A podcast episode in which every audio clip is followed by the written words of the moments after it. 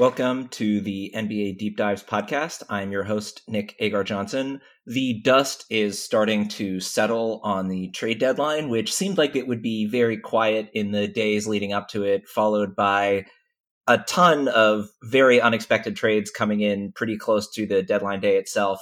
So I'm here to discuss the aftermath with Kevin Nye. And Kevin, how are you doing? I am doing all right, man. It was a busy Thursday shockingly busy Thursday, honestly, for a lot of different reasons. Yeah. So we are going to discuss all the trades that actually happened on trade deadline day itself, but let's start by going back a little ways to one of the earlier trades in the whole process.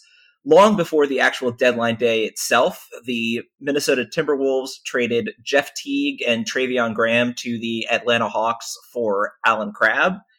And this trade looks slightly better in hindsight, just because the Timberwolves actually did end up with a point guard in D'Angelo Russell rather than having to start Jordan McLaughlin, like it looked like they might have to earlier on in the trade deadline process.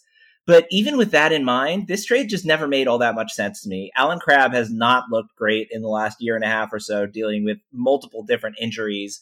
And even though T wasn't exactly all they wanted him to be after signing the biggest free agent deal in the history of the franchise, he's still a solid point guard who was doing pretty well in a backup role, even though he's a veteran and former All Star that maybe people didn't expect to excel in that kind of a backup role. But I just didn't really get why Minnesota wanted to do this trade. Maybe they just believe in Allen Crabbe shooting a lot more than he's shown in the last year and a half. And certainly they need shooting on that team. Right. That's the only thing I can think of is just a need for shooting, and I'm uh, I'm not terribly surprised that Atlanta was willing to uh, to to move on from the Allen Crabbe experiment. Um, and sort of like what you said, this trade just it was kind of like, oh, okay, great. Um, and it does make a little more sense since they got Russell, uh, since Minnesota got Russell um, and actually does have a point guard. But um, my initial thought was the Timberwolves were willing to trade Jeff Teague, and he's like a serviceable outside shooter. And they were just so desperate for shooting that one of their only guys who could shoot gets tossed aside for a guy who can shoot. It was just like, oof. It, it just screamed that neither team had any confidence in either player. Um, and there it felt like we should just make a trade. So they did. Um, that was my take on it. I guess it's evolving a little bit because it did help them uh, get D'Angelo Russell, which we'll talk about later on whether or not that was good. I guess I don't know. The Timberwolves are just they're a struggle. Speaking of a team that is a struggle, and I say that as a fan. The Sacramento Kings traded Trevor Ariza, Caleb Swanigan, and Wenyen Gabriel for Kent Bazemore back on January 21st. And the thing about this trade is I have been dogging the Trevor Ariza signing basically since the moment that it happened. And Luke Walton gave him minutes commensurate with the version of Trevor Ariza that he played with when they were teammates, not the version of Trevor Ariza that exists in the year 2020. So honestly, I thought of this trade as a win purely because it would force Luke Walton to not play Trevor Ariza way, way, way too many minutes. Right. And early on, it's looked like a pretty big win for the Kings, honestly. Kent Bazemore has been a solid guard defender for them. He's certainly contributed more than Ariza would. And ultimately, even though Caleb Swanigan and Wenyen Gabriel have both started games for Portland already, which is kind of surprising to me. That's more an indictment on Portland, I think. Yes, it says a lot more about their power forward rotation than it says literally anything else. But those were guys that weren't really playing for the Kings, and they got rid of Trevor Ariza in the process. So even if Bazemore hadn't contributed anything at all, this would probably be a win for them. But he looked really good in their surprising win over the Heat. So who knows? Maybe he will continue to be a big part of this team going forward. He could be. Uh, that's certainly possible. The thing that strikes me about a lot of these trades is there are so many guys involved in trades, and we'll get to several more, where you think of a guy and think, oh, Kent Bazemore, okay, like he's kind of a shooter, or you, in my head, you get him because he's like a he's kind of a fill the box score guy. Doesn't seem to do anything spectacularly well, but does a little bit of everything. And then I pull up his stats and see that he's shooting 32% from three this season. He's under 35% on his career. And it just seems like so many trades went for guys who were not going to move the needle much for anyone. Um, and maybe I'm crazy and I've never run an NBA team, so, you know, it's probably harder than I think it is. Um, but like you said, I guess the big thing is moving on from Trevor Ariza, um, at least for uh, for the Kings. Um, it's it's not unlike the Teague and Crabbe trade to me insofar as all the players are like, okay, fine, trade them. That shouldn't really affect much of anything for anyone, I don't think. Um, other than psychologically for Kings fans. Well, a trade that certainly seemed like it would have a bigger impact when you look at the raw numbers of players being moved in it, but isn't really, I think, as big of a deal as it seemed like when it was this huge blockbuster. The 14, 12 player trade executed a couple of days before the actual trade deadline itself. So the Houston Rockets received Robert Covington, Jordan Bell, and a 2024 second round pick. The Atlanta Hawks received Clint Capela and Nene, who was pretty much guaranteed to be moved at the trade deadline given the structure of the contract that the Rockets gave him. The Minnesota Timberwolves got Malik Beasley, Juancho Hernangomez, Evan Turner, Jarred Vanderbilt, and Brooklyn's 2020 lottery protected first round pick. Evan Turner apparently showed up at the Wolves practice facility, but was not a part of their big trade deadline day photograph, which, as a side note, is a hilarious picture to look at. It's like an entire roster worth of players just standing up in front of the table with their new jerseys. anyway, and the final team in this deal, the Denver Nuggets managed to get Keita Bates Diop, Gerald Green, Shabazz Napier, Noah Vonleh, and a 2020 first round pick from the Houston Rockets. So, Kevin, what were your first thoughts when you saw the first set of terms of this deal come through and then the 77 revisions that came through about this trade over the course of the hours following it. Yeah, I'm not even sure it's still all the way cleared up for me. Um, no, my first thought was uh, I don't understand why the Rockets were so anxious to get rid of Clint Capela Um, I know that this, or I've seen that the statistics kind of bear out that they're running fewer pick and rolls than they were in the last couple of seasons and it's just been trending downward. And I don't super understand why, because he seems pretty darn good as a rim runner. And, eh, you know, uh, Covington is great. I am a big Robert Covington fan.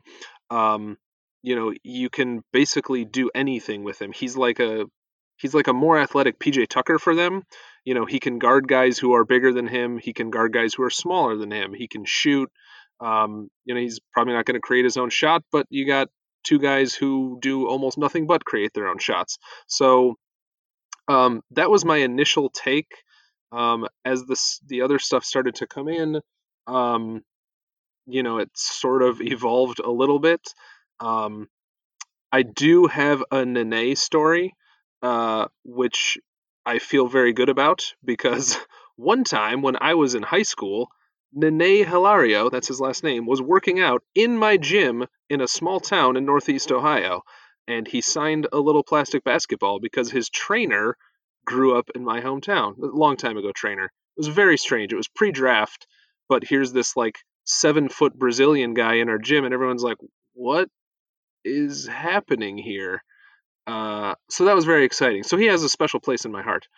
Um, but anyway, uh, I still think it was odd to be so gung ho about getting rid of Capela, but if he's, you know, they're willing to trade anyone and everyone, so if that's what they wanted to do, that's what they did, and that was my my gut reaction. I I think fine for the Rockets, good for the Hawks. That was, I guess, the first thing that, that came to me.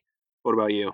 I had three subsequently building reactions about this trade from the Rocket side of it the first thought I had is, wow, this trade is a gigantic gamble by this team that yeah. the complete abandonment of the center position is going to be their best path forward. My second thought is this really feels a bit like a last hurrah for Mike D'Antoni and Daryl Morey. Yeah. Daryl Morey obviously had a, let's just say, controversial offseason in a lot of different ways. And Mike D'Antoni, his contract with the Rockets has not been renewed for next season. And prior to this season, pretty much his entire assistant coaching staff was fired. And that leads to my third thought about this whole situation, which is that I think a huge part of the reason why I feel like this might be a last hurrah for Mike D'Antoni and Daryl Morey. This is yet another example of Tillman Fertitta angrily berating any reporter who accuses him of being cheap and yells about him about consistently doing everything he can to duck under the luxury tax and Fertitta insisting, no, I'm going to spend everything to try and make sure this is a championship caliber team. And of course, once again, making a move that slides the Rockets under the luxury tax just before the trade deadline. Yeah. So, yes, this is sort of a gamble by the Rockets of saying our small ball strategy can win and is going to be our best chance of fighting our way into championship contention this year. But honestly, a lot more of this just sort of feels like Daryl Morey pushing all of his chips in for him and Mike D'Antoni in what will probably be their last season in Houston before Fertitta gets someone who's a little more willing to do nothing but make the team as cheap as humanly possible for Tillman Fertitta. You know, it's crazy to think that all of these changes have come to the Rockets as if they were way, way, way off from winning a title, right? If you're a team that squeaked into the playoffs or a team that, um, you know, like Utah, right? They they're good enough to be in the playoffs. They're not quite good enough to get through. So they try something different. They get Mike Conley. They try to bring in some shooting with Bojan, right? They they did something to try to get them over the hump. The Rockets were over the hump.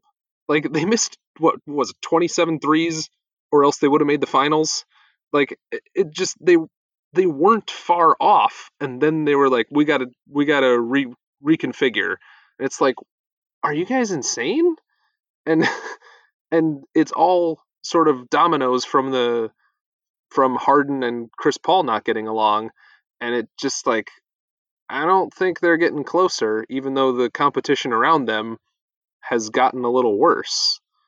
Um, but I do want to have a short digression on Gerald Green because Gerald Green gets thrown in who knows when in that deal, goes to the Nuggets. Gerald Green do you remember the cupcake dunk? Oh yeah. Oh my gosh, that was incredible. So Gerald Green, the one the one lasting memory I will have of Gerald Green is the windmill alley from the Nets where his eyes are at rim level. I mean, come on. this guy is still getting an NBA paycheck. He was a D League All-Star MVP after the cupcake dunk. Then he played in Russia for 2 years. Then he came back and he's been in the NBA for like eight years since then. Like this guy's career is just absolutely bananas to me. So I'm happy for him that he's still around. He's also like, what is he, 35? 34. So he's, you know, I'm just happy for Gerald Green, is what I'm trying to say. Good for him. Unfortunately, he's going to miss the rest of the season with, I believe, a foot injury. So he's probably going to get waived shortly after this. But hopefully, he'll get picked up again by an NBA team. He is from Houston and has a Houston tattoo and is very, very enamored with within the city of Houston itself. So maybe he'll find his way back there. In terms of the trade haul for the other teams involved in this deal, I think that getting a cost controlled, pretty young starting center in Clint Capela for the salary that he's going to make over the next three years is a pretty pretty solid get for the Hawks, especially given that the sort of main contenders for that center role for Atlanta were probably going to be either Steven Adams or an Andre Drummond trade. I think getting Capela is a much better option than either of those two, given the average age of the Hawks core. Yeah, definitely. I liked the deal for the Timberwolves. I think that taking a chance on Malik Beasley and Hernangomez was really smart. Those were guys who were never really going to get much of a role in the Denver rotation, given how many players Denver has, but they could really show out in Minnesota, and Malik Beasley's already looked really good in his first game. So who knows? Maybe he'll blow up over the last portion of the season and earn himself a big contract in restricted free agency. As for the Nuggets side, I mean, they do get Houston's 2020 first round pick, so that's at least something. It's something. But I mean, I get why they sort of made this move because if Beasley and Hernangomez are going to sit at the end of your bench anyway. You might as well try and get something for them. Right. But of the teams involved in this deal, I think that everybody did decently, but if there's one team that I had to pick as a quote unquote loser of this trade, it would probably be them. But I think overall, this is a trade that somehow makes sense for all four of the teams involved. Yeah, I think by and large that's true. Um, I I agree. I would put the Nuggets at the bottom of it. Um, one of the things that blew me away about this was what 12 players moved, I think, and the Hawks end up with Capela and Nene, who you know is kind of a non-factor. Um, but with all this movement, the Hawks only gave up Evan Turner. Uh, I think maybe a pick from somewhere. I'm not super sure where, but as I was first reading through the players, I was like, oh, so the Hawks gave up a couple guys to get them, and then I went back through. I was like, wait a minute, they just gave up Evan Turner, and Evan Turner's history of amazing contracts. Um, so I believe the Brooklyn 2020 first in this deal was from Atlanta. Okay, that makes sense. From, funnily enough, the Allen Crabbe trade. Aha, there we are. There's going to be a lot of connections like that throughout this podcast, I think. Um, a couple of them.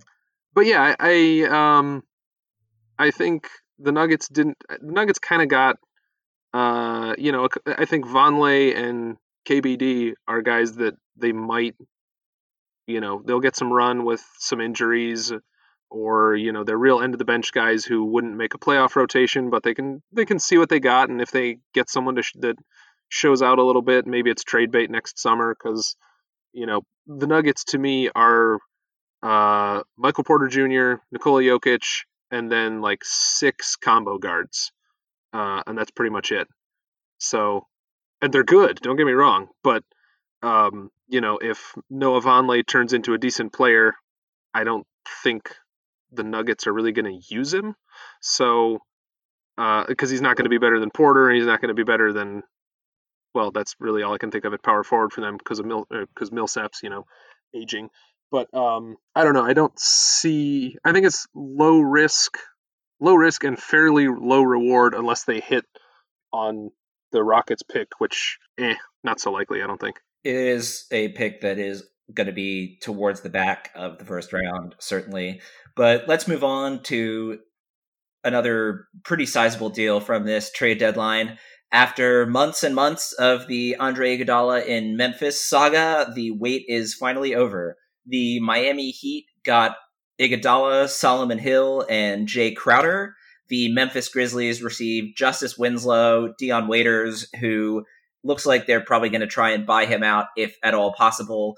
And then Miami originally also sent James Johnson to Memphis, and Memphis turned around and immediately traded James Johnson to Minnesota for Gorgui Dieng. And you had a take about Andre Iguodala, so I'm going to let you have the floor. What were your thoughts on this deal? Okay, Andre Iguodala. Um, he's pretty old. I want to say he's 36. That can't be right. Can that be right? I'm pretty sure he's 36. Yeah. So 36 year old guy, and I'm a I'm a Cavs fan, and I remember four years ago when Andre Iguodala's back was just a disaster in the finals. And it was like the storyline every every game was Iguodala goes to the bench, puts a heating pad on his back every time he sits down. He can barely sit; he's got to lay on a heating pad. That was four years ago. You know what doesn't get better with age? Back problems. Uh, like he's just kind of creaky, and yeah, he's got this championship pedigree, and he's he's a talented player. He was a great defender. He's 36. That's not something that sticks well over time. Shooting ability, sure, you can keep that. You can get better as a shooter, but like he's not jumping higher than he used to. He's not moving quicker than he used to because that's just how humans age. So the fact that he was such a big deal at the trade deadline and so coveted by so many teams, I just I don't I don't really get it. And maybe I could absolutely be wrong, but I good for him for taking advantage of his situation and even getting a fat new contract out of it, but I just don't think he's going to be like some lockdown defender that nails open threes for 24 minutes a game for a contender. Like I, uh, I don't know. A 30 year old guy with a history of back problems doesn't inspire a lot of confidence in me. Am I crazy? So my counter argument to that is that Andre Iguodala is one of the smartest basketball players in the NBA. True. And as we've seen with most notably this season, I think Chris Paul is the best example, but with a number of players, Chris Paul and LeBron sort of at the top of that list, even as their athleticism declines with age, if they just know where to be at all times on both ends of the floor, they know when to look off a certain teammate so that he can cut to the basket just in time to receive the alley oop, you know, making sure that he sends the two guys that just came over to the right spots on defense to make sure that he can rotate to the guy driving to the rim. Those kinds of things don't go away if you're 36 or 46 or 56 and yes, his decline in athleticism from his ridiculous early days in Philly certainly does impact him to some extent, but I think that there are ways in which his basketball IQ will allow him to contribute, even if he's never going to be the same player that he was when he was a few years younger. So I would push back a little bit on that because I, I agree with what you're saying. Like he's gonna, he can make all the right calls defensively because he is super smart. But there's a, a big difference between having a great basketball IQ and being the one who controls the ball, like Chris Paul or LeBron James, versus Iguodala, who's going to be. I mean, a lot of times for the Warriors, he's a spot up shooter. I mean, yeah, he's he is setting screens and and part of the offense there, but like he's not as instrumental. Uh, I mean, anywhere near it, I wouldn't think, as those other guys who we put in the same category of this guy just sees the game better than everyone else. I would think it's going to have a much smaller effect as the third or fourth or fifth most important guy on your off or on the when you have the ball. But realistically, the truth will end up somewhere in the middle, I'm sure. For the rest of this trade, I think Memphis did pretty well, but my opinion of their haul in this trade improved dramatically when they amended it to include the James Johnson for Gorgui Dieng part of the trade. I get that Gorgui wasn't going to play all that much in Minnesota with Karl-Anthony Towns ahead of him, and he probably won't play all that much in Memphis either with Jonas Valanciunas ahead of him in the rotation. But James Johnson has been a negative player given his contract value for the last couple of years since he signed that big deal with Miami, and Memphis at least get something for that deal when I thought they were just going to have to basically eat that contract, which is what it looks like they're going to be doing with Dion Waiters in the next couple of days. True. Um, on the bright side, uh, I think Justice Winslow is a substantial upgrade over Crowder and or Solomon Hill. Um, I wrote this in the notes. I think Jae Crowder might suck. Don't tell Jeremy you said that. I'm sorry. I will. I will keep this a, a close secret or something. Um, but Jeremy had him on the Celtics for the one season that Jae Crowder was a good shooter. There's only one season that Jae Crowder was a good shooter, one in his nine-year career or whatever it is. Um, he has cleared 34% on threes one time and it was Boston 2016 17 when he shot 40% from three. But because of that season, we think of him as a shooter. It's sort of like what I was thinking with Bazemore earlier. But Jae Crowder's not a particularly good shooter. He's shooting 29% from deep this season. And he's taken six a game, so it's not like, you know, which one's the outlier here? The seven seasons of under 34% or the one season of 40%, you know? Um, so I mean, he's he's a decent defender. Um, you know, I got to see him up close a little bit when he was with the Cavs for a minute there. Um, he's it's I think after that run with Boston, he had uh, like some shoulder problems that we used as an excuse when he was on the Cavs. Um, and I don't think it's an excuse anymore because he shot 32% and then 33% and now 29% since then. Um, so I just don't think he's this important piece that that his reputation is. And Justice Winslow, who I don't really think we've seen enough of just in general because it seems like he's always banged up to know how good he really can be.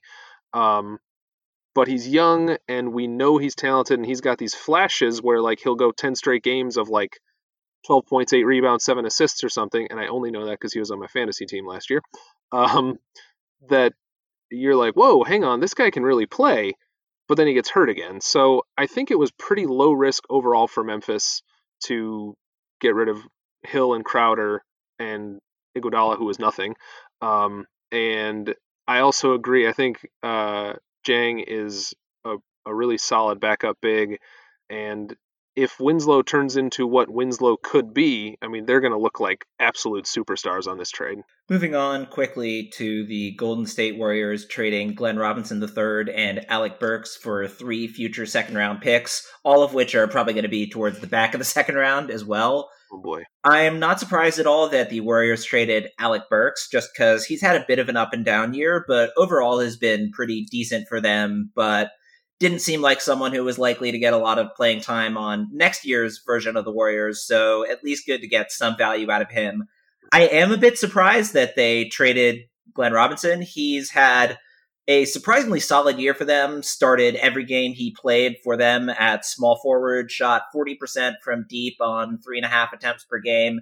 He looked like someone who, even if maybe he wasn't going to be, you know, starting every single game next year, he looked like someone who could be a solid part of their rotation. And from all accounts, he loved being on the Warriors and was beloved within the Warriors locker room, both by players and by the coaches. So not really much trade overall, but I am a bit surprised that the Warriors moved on from Glenn Robinson. If I'm not surprised that they moved on from Alec Burks. Sure. Um, I'm with you. I, I think I'm probably being harder on this trade than I should have because my initial thought was Philly needed shooting, and they got two guys who are like fine as shooters. You know, uh, the the thought was that they were going to go for like Gallinari or something like that, and uh, nothing against Glenn Robinson or Alec Burks.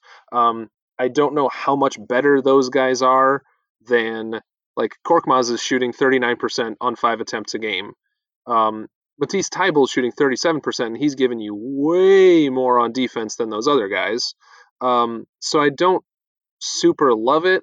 Um, and I also I think maybe this was a, a salary dump for the Warriors. Is that right? Did, I think some of their moves got them under the the repeater tax. Yeah, these moves combined with another move that we will discuss later got them just barely under the luxury tax line, which means they're out of danger from entering the repeater tax within the luxury tax. So they're sort of off the hook for that for the next couple years at least, which I mean, I get not wanting to pay luxury tax for literally the worst team in basketball. Yeah, so from that point of view, like I get why they did it. So, you know, taking the second round picks, they're basically just giving this away for salary dumps. So, whatever, if that's what they got to do, that's what they got to do. Speaking of salary dump, the Sacramento Kings traded Dewayne Dedmon and two second round picks to the Atlanta Hawks for Jabari Parker and Alex Len. I certainly have some thoughts on this one, but why don't you give your thoughts on this first? Um, I'm I'm pretty comfortable with you laying into this one. Um, I will say that Alex Len had surprisingly good numbers uh, I think it was per 36s during the John Collins absence, We were like pretty solid. Um, that's not to say he's a great player or anything. Um, and I, uh, I, I have some thoughts about late first round picks and second round picks, but um, I think that can wait for somewhere else in here that there's a, a first rounder that gets tossed in there. Um, so please tell me how this feels personal, or personally, I should say. Oh boy. So I was, and I've sort of minorly eaten crow on this a couple of times, but this is sort of the big bag of crow that I got to eat on this. I was a huge fan of the Dewayne Dedmon signing in the offseason. I thought he was someone that could be a great complement for both Marvin Bagley and De'Aaron Fox as someone who could – shoot the three ball as a seven footer while also being a pretty solid rim protector on the defensive end. I thought he would be a pretty much perfect fit and that that was by far the best thing that the Kings did this offseason. And it's less than a year in, and they've already traded him in a salary dump. So that's really great. I at least can say that, unlike with the Dewayne Dedmon deal, I've been against the Trevor Ariza signing from the moment that that happened. But you know, this offseason was this past offseason, of course, not the one to come, was really the time when a Kings team that looked like they were on the rise for the first time in more than a decade could make some solid additions in free agency and compete for the playoffs. And instead, they fired the coach who took them to their best record in nearly a decade and a half. And they made two big signings besides Harrison Barnes, who they looked to trade pretty much immediately after signing him to that four year deal. And now they've already shipped out two of the other big free agent signings they made this offseason. So, really, just a fantastic look overall for the Kings front office. Thank you. That did not disappoint at all. But at least now you get to look forward to Jabari Parker. I will say my initial, not my initial reaction, but my secondary reaction to this trade was maybe they brought Jabari Parker on board just so that Marvin Bagley can feel a bit better about his life because there's no way he'll be as disappointing of a number two overall pick as Jabari Parker. You know, misery misery loves company, you know? And nothing says misery like being a Sacramento Kings fan. Ah, there we are yep. I mean, you knew it was coming. What's next? Let's let's spare you the pain. What's next? Uh, speaking of Sacramento Kings, former Sacramento Kings Skal Labissiere was sent to the Atlanta Hawks for cash, and the Hawks also received Derrick Walton Jr. from the Los Angeles Clippers along with cash. So both of those deals are made by teams that are just shedding salary, and Atlanta was the only team that was below the salary cap line before all the machinations of trade deadline day. So great job by Portland and the Clippers for successfully completing a salary dump, I guess. Yeah, this was a doozy. Uh, this was the one that made me realize that Evan Turner was the only outgoing player in the Capela deal. Because I was like, oh, they just had to fill roster spots because they traded, you know, three or four guys to get Capela and Nene. And then I was like, wait a minute um, so I don't know. Good for them for cooking the books. A trade that certainly got a lot more attention than either of the ones that we just mentioned. The Minnesota Timberwolves traded Andrew Wiggins, their 2021 first round pick, protected 1 to 3 and unprotected the year after that, and also a 2021 second round pick so I have a very strong take on this trade. So I'm going to wait for you to go ahead and give your thoughts on this one. But this D'Angelo Russell Andrew Wiggins deal was probably both the most shocking and the biggest name deal that happened on deadline day. So what were your thoughts when you saw the reports of this one coming through? Um I was a little surprised, uh, and then I was surprised the other way. And then I was like, I guess that makes it a fair trade. Um, because my first thought was, why did the Warriors want Andrew Wiggins? And then it was, why would the Wolves give up a top three protect? I mean, there's no way that pick is going to fall worse than number five, right? Like, that's just handing a real good pick to the Warriors. And I get so mad when the best teams end up with the best luck again. Um, so I was mad then because I don't want the Warriors to be good forever.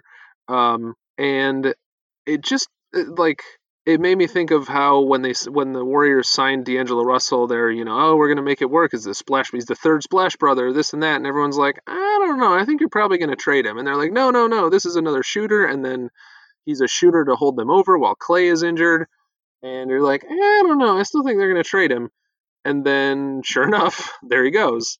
Um, and it, it just so much about it seemed weird because like they're both such incredibly flawed players and you know Wiggins I guess the the good news for Wiggins in Golden State is that um obviously he's going to be third or fourth option on offense when everything is when everyone's healthy um but that might be kind of nice for him you know um, even if he still feels like he's the first or second option, uh, the idea that like they don't really need him to do much, uh, and that could work. So that that's kind of where I stood on this. I do think Russell and Towns will be a pretty entertaining pick and roll combo, um, but I also think that they will give up 175 points a game. But real, oh, you know what? I'm going to save my my draft pick thing for a little bit later. So, uh, give me your your heaters on this one. So I will say, first of all, that Andrew Wiggins played his first game for the Golden State Warriors tonight, and the game is going on as we are recording this podcast. His first shot in a Golden State Warriors uniform was a missed pull up from 21 feet. Classic. So, you know, clearly clearly reliving the old Andrew Wiggins hits. I really hated this deal for the Warriors when I first saw the details coming through. I've softened on it a bit since then, especially when I saw how lightly that 2021 first round pick would be protected. Mm-hmm. But by far my most trenchant take on this, which has not softened since I've seen the details of this trade come through, is what possible reason does Bob Myers have for executing this trade in February as opposed to waiting until June? I don't understand why he felt such a strong need to make this trade right now. The Timberwolves, as has been widely reported for many, many months now, have been desperate to try and get D'Angelo Russell as a part of their franchise. They paid for him to go on a helicopter ride with Gerson Rosas after he had signed with the Warriors. That's how desperate they were to get D'Angelo Russell. And given the return on this trade package, which is pretty solid, besides the fact that I think that Andrew Wiggins is a much worse player than D'Angelo Russell, I just do not understand why the Warriors did not wait until the offseason, why they didn't try and give Russell more than four games to try and play alongside Steph Curry. Because if you're the Timberwolves and you see D'Angelo Russell doing well in a more off ball role alongside of Steph Curry, is that going to make you less willing to make a D'Angelo Russell trade? Is that going to make you more trenchant in terms of making sure that the pick is more heavily protected by the time you get to June? There's no way that this deal would not be on the table for the Golden State Warriors the day after the NBA Finals. So, why, why, why, why would you make this trade now? That's my only take. Why would you do this now? Yeah, I don't have a particularly good answer. Um, I, I don't know. Maybe it was just like, hey, we don't know what's going to happen in four months, and there's a a really good pick getting dangled our way. We should take it. We should shoot first, ask questions later. Um, that's the best I can come up with. You know, you never know. Maybe Wiggins, I don't know, plays out of his mind the rest of the season, or maybe they swing a different trade somewhere. Maybe someone gets hurt and they have to, um, they have to make a desperation trade for the Wolves have to make a desperation trade. I don't know, two hours later. I, I don't know. Like, I think there's just enough uncertainty that they feel like, well, why wait? Um, I guess it's sort of the why now? Why not now? And I know you've just laid out several reasons, but um, I, I that's the best I can come up with is like the thing we want is that 2021 first, and it's on the table. We should just get it and then see if we can figure out Wiggins.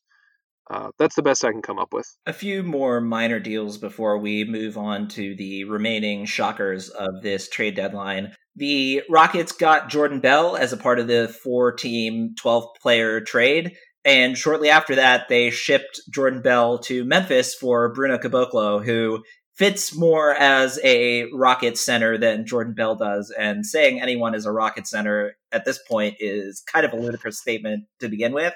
But I mean, Caboclo is more of a wing, so therefore he's more of a center for the Rockets. Sure, anytime you can get a six foot nine guy who's basically going to play center, you might as well go for it. A six nine guy who weighs about four pounds, just you know, to clarify. Yeah, of course, of course. Why would you want someone heavier than that? I believe Bruno Caboclo was the famous "he's two years away from being two years away" guy, right? Because that's oh yeah, that's Bruno. That's Bruno. That's one of the greatest quotes in NBA draft history. So really, I'm just happy I got a chance to bring that up. Next up, the Timberwolves, as another feed forward from that gigantic trade, ended up shipping Shabazz Napier to the Denver Nuggets, and the Nuggets forwarded Napier along to the Washington Wizards for Jordan McRae. The Nuggets have. Excuse me, excuse me, that's NBA champion Jordan McRae. Thank you. NBA champion Jordan McRae. I thought this deal was pretty solid for Denver, honestly, because their bench is incredibly deep, but if they can get another microwave scorer just in case things start going downhill in a playoff game and they need to turn it around. McRae is a lot more that type of player than Napier is, and the Nuggets are already set at backup point guard with Monte Morris. Yeah, I agree. Um, I do think that um, you could show me like five different guys on the Nuggets roster that are like flying around Jokic screens and either pulling up or making good passes, and I would have no idea if you were showing me Gary Harris, Jamal Murray, uh, well Malik Beasley's gone, but up until a couple days ago, Malik Beasley or Monte Morris or Torrey Craig, um, and now you get to add uh, you get to add Jordan NBA champion Jordan McRae to that list. Um, I agree though. He's he's a really really wild offensive player when he gets going. Um, and if you're looking for a bench player, I think that's that's what most teams want, uh, in my humble opinion. Also, that's Shabazz Napier's seventh team in his sixth NBA season. That's that's impressive. That's Ish Smith numbers right there. It is. My my first thought was Sebastian Telfair. Same principle. yeah. And finally, in terms of the remaining non blockbuster, blockbuster in quotation marks, trades, the Philadelphia 76ers shipped James Ennis to the Orlando Magic for a future second round pick. Ennis was ninth in minutes per game for the Sixers this year, and the Sixers this year have not exactly had the strongest bench in the world, so not a glowing review of the season so far from Ennis, but he's at least an average ish three point shooter, and maybe he can help shore up Orlando's rotation. But this was really just to clear up an extra roster spot, and Philly also needed to cut Trey Burke on top of that to sort of shore out their roster decisions after the trade deadline. But really, this was just Philly getting rid of a roster spot. Yeah, the downside to having to get rid of Trey Burke is that we don't get the Burke and Burks backcourt, uh, which I think existed briefly in Utah, and we had a chance at a reunion for about two hours before the cut happened. On the other hand, though, I believe that Evan Turner and Jeff Teague have now been teammates on three separate teams in the last two years. That's oh, nice. The NBA. Oh no, sorry, it's, it's, Turner and Crabbe, isn't it? I got that wrong. Oh yeah, we've been traded for each other again. Jeez. Well, not traded for each other, but you know, swapping teams mm. essentially again. Right. Fun times. It is. Anyway, let's move on to what I'm pretty sure was your favorite move from the trade deadline. The Detroit Pistons sent two time Pistons All Star, eight time Pistons veteran, and the player who I believe is second in team history in rebounding, in Andre Drummond to the Cleveland Cavaliers for Brandon Knight, John Henson, and a future second round pick. So my reaction when I saw this trade come through was basically just staring at my phone and laughing uncontrollably while trying to figure out what was going on. And then I saw the terms of the deal, and that didn't change. Right. Um, yeah, this was surprising. Um, but like three or four levels of surprising, right? Like, why did is this really the best that Detroit could get for him? And then uh, that was the first part. And then second part was you started hearing rumblings that Detroit was afraid that Drummond was going to opt into his contract next year, and they were going to be saddled with that. So they were like, "We got to anything. We'll take anything." Um, so that kind of bummed me out a little.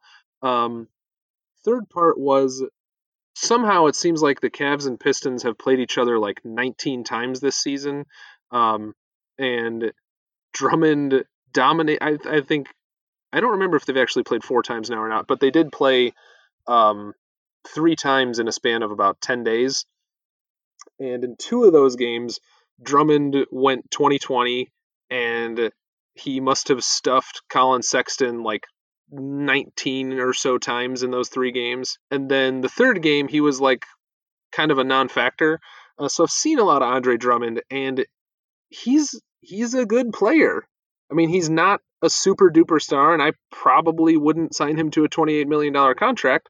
Um, but he's a good player, and the Cavs got a good player for two not good players and a second round pick that's not going to be anything. So there's that. The the last stage of the reaction was early in the day. Um, there were already reports out that if he doesn't get traded, Tristan Thompson is not interested in a buyout. And so you're like, oh well, that's probably going to change if Drummond now that Drummond's here. But then apparently it's not, and so it's just going to be very awkward um, because Drummond is just like a better version of Thompson, and uh, neither of them are like great for the modern NBA. I shouldn't say that. Drummond is he's a good defender, he's a great rebounder. Um, he's I don't know. I think he's good enough to like he shouldn't get benched anywhere, and so I think it's a very small risk and it's a mediocre to high reward situation because let's say he actually does develop some chemistry with Garland or Sexton, um, you know, that's a pretty big deal. Uh, Drummond's young too, um, or he's younger than we think. You know, he's not like he's not thirty. He's what is he? Twenty six. Feels like he's been around forever, but he's pretty young. So you have him at twenty six. You have Sexton and Garland who are like nineteen and twenty. Kevin Porter Jr. is looks like a lottery pick, makes some mistakes, but like crazy athletic, highlight plays now and then. Um, so Drummond's a little closer to that timeline. Thompson, I think, is 30. Um, and who knows what's going to happen with Kevin Love, but like it, there's, it's just low risk, fairly high reward, I guess. And if if this three month trial goes terribly, they just don't resign him. But at least they took a shot. So I had two sort of major reactions in the aftermath of this trade. The first was that my view of it soured almost immediately when I realized that the Cavs were not going to trade Tristan Thompson. Right. Because given that it seemed like pretty early on Thursday that Kevin Love was not going to be traded because the Cavs weren't going to be able to find a deal. Right. Once that news came down, it really didn't make any sense at all to hold on to Tristan Thompson.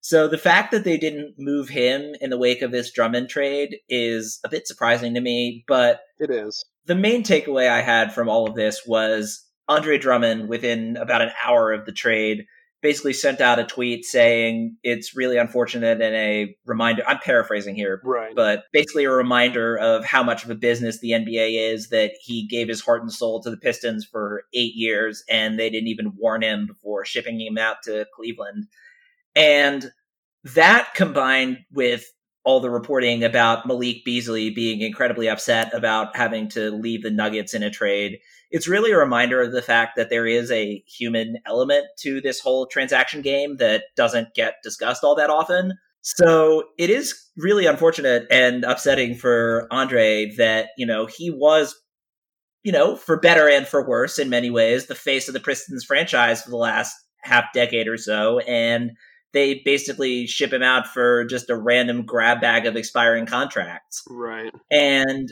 that side of this is really easy to miss, but also really easy to remember in moments like this where it's like, wow, Andre Drummond was one of the best centers in the history of the Pistons franchise. And even if they didn't do all that great while he was there, he was still a good player for them for a very long time. And they basically shipped him out without any sort of notice at all. And yes, his name has been in trade talks for a while, and yes, he does get very well compensated for his basketball playing prowess, but those kinds of arguments are in really bad faith to me, especially when the people who are benefiting from the it's a business aspect of this whole thing are NBA owners like Tillman Fertitta and Dan Gilbert, who it's going to be really hard to convince me to be sorry for those people in pretty much any circumstance. I am with you.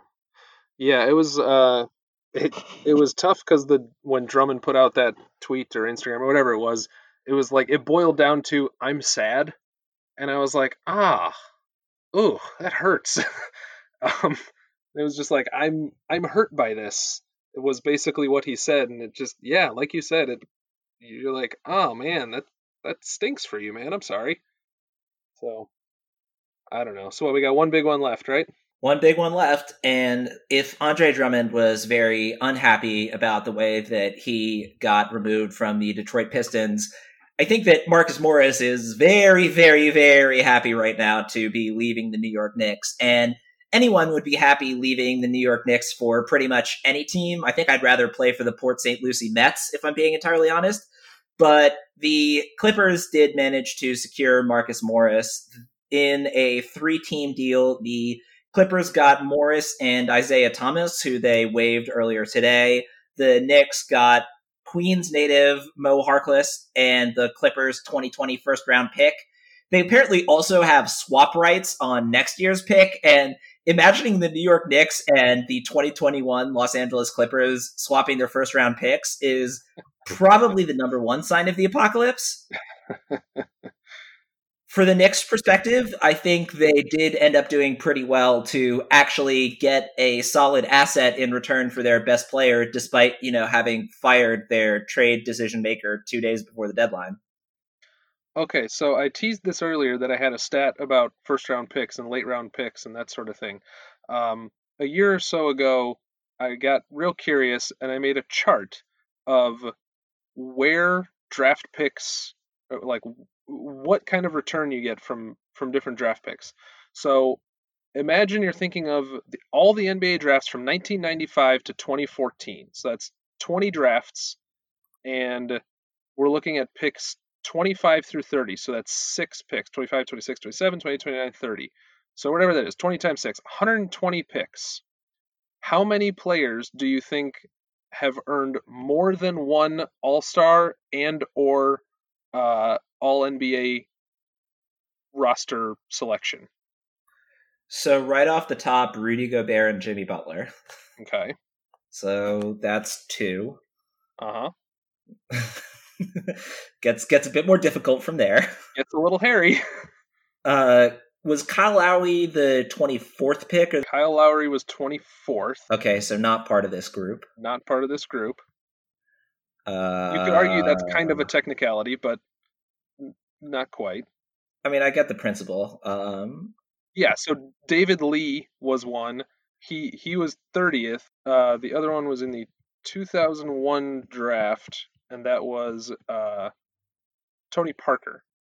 So, uh, so there are four guys out of those 120 picks have made more than one All Star and or uh, All NBA team. So it feels like you know a real asset to have Houston's pick or have the Clippers pick or these sorts of things, but you know you're much more likely to get Shannon Brown or Maurice Ager than you are to get Kyle Lowry. I mean, like by a long shot.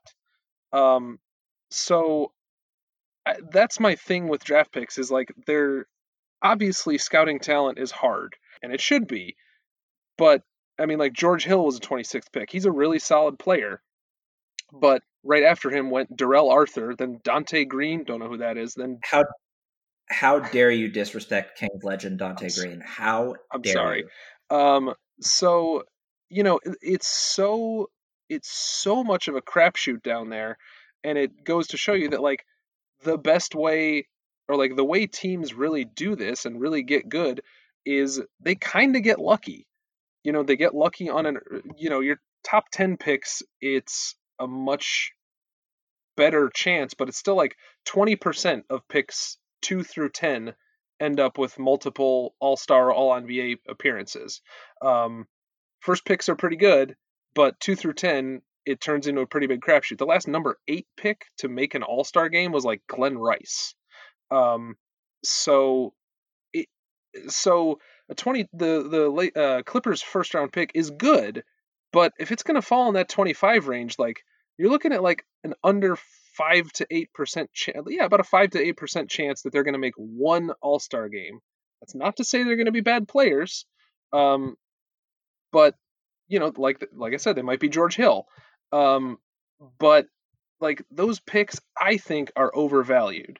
And all of this is to say that uh, it drives me crazy that the best teams always end up getting the best haul from the trade somehow.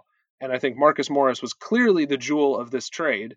Um, and it just and it's like the Warriors getting the the Wolves first. Like that's probably the jewel of that trade, and it's going to go to the team that has been has had an embarrassment of riches over the last five years. So that's my roundabout way of saying I think this is a little lopsided, even though I think Marcus Morris is unsustainably hot this season. So, first of all, the jewel of the D'Angelo Russell trade was getting rid of Andrew Wiggins' contract. Let's not beat around the bush about that. In terms of this particular trade, I think oddly enough, the Wizards are actually the clear winner of this trade. They basically took a flyer on a recent number 13 overall pick, who granted has been very disappointing in the NBA, but they took a flyer on him for basically nothing. I don't even know how they got involved in this deal other than basically just to help the Clippers sort of figure out the financial portion of all of this. But I mean, hey, good for the Wizards. yeah, I guess so. All right, so quickly before we wrap up, just sort of an informal winners and losers of the trade deadline. What teams stood out for you on either end in terms of what happened at this deadline? Um, I think the Clippers are winners by getting Marcus Morris. Um, but I don't. I think Memphis is a winner. Uh, we talked about this briefly before recording, and I don't feel like there's a lot of huge winners. Um, but I do think Memphis is a winner. Um, Cleveland's like a a, a diet winner, like a, a fat free winner, because like it's only sort of a win, because um, they gave up nothing and they might get something. Um, but I don't I don't really see too much else. I think maybe you could argue the Hawks are a winner to get Capela. Um, losers, though, I don't really like this for the Sixers. Um, I think you know I, think they are they're just not very good for the last like two months, and I don't think Glenn Robinson and Alec Burks are going to make them substantially better. Could be wrong. Both of those guys can shoot a little bit. Um, but I don't know. They, I, don't have a ton of confidence there. And then, even though they got rid of Wiggins, I think this wasn't. I don't think this is going to help the Timberwolves because I like Dieng and he's gone, and they're getting D'Angelo Russell and giving up what could be a really good pick in 16 or 18 months. Um, so that's and and the Pistons because oof, just oof for the Pistons. What about you? So I'm gonna put on a beanie and look up a picture of the Williamsburg subway stop and give two incredibly hipster winner loser takes about the trade deadline. Sure. The clear winner for me is the Milwaukee Bucks. Okay. Yeah. They didn't see any of the other top teams in the Eastern Conference other than Miami make a really big move and the Miami move, they were trying to get Danilo Gallinari as well, and getting both Iggy and Gallinari might have been enough to make them a contender against the Bucks. But without both of those guys, I think the Heat still fall pretty far short. And the Bucks also got Marvin Williams after the Charlotte Hornets bought him out. So I think the combination of other teams in the East not improving enough and the Bucks getting Marvin Williams makes them winners of the trade deadline despite having not made any actual trades. I think the Clippers are another clear winner. That's a bit less of a hipster take, but my alternative loser hipster take is I think the Lakers lost the trade deadline. Yeah. Andre Iguodala got traded and maybe you could argue that Memphis's talk about refusing to buy him out was a bit blustery, but either way, the Lakers didn't get Iguodala either through trade or buyout. They didn't get Marcus Morris either, and instead he went to their cross-building rivals in the Los Angeles Clippers. So the Bucks and the Clippers have very clearly improved over the last three days, and the Lakers have not. And granted, Darren Collison showed up to a Lakers game immediately after the trade deadline and sat courtside, which is not suspicious at all. No. But there are also reports coming out about how the Lakers are looking at J.R. Smith as a potential signing following the trade deadline. I'm sorry, did you mean did you mean NBA champion J.R. Smith? I meant soup throwing Olympics champion J.R. Smith, actually. He's, he's a multifaceted individual. Well, that's certainly one way of putting it. You're darn right it is.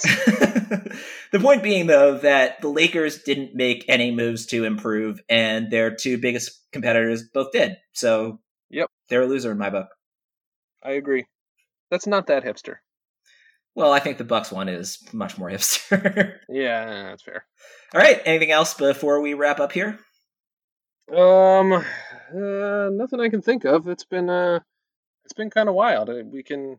I can't wait till tomorrow when I get to watch uh, Andre Drummond in a Cavs uniform, and just think, oh, okay, sure, they're still going to lose sixty games. Maybe they'll lose fifty nine now. Maybe. Dream big. exactly. All right. Well, he is Kevin Nye. You can find him on Twitter at Kevin P. Nye, or you can find his work on the hashtag basketball website, mainly on the power rankings, which he and I, along with three other writers, complete for the website every week. You can find me on Twitter at NBA Johnson, N B A J O H N S O N. If you've been enjoying the podcast, please take the time to leave a rating and or a review in whatever podcast player you might be using. And if you have any feedback, feel free to reach out either via Twitter or via email, nickaj.nba at gmail.com. And as always, thanks so much for listening.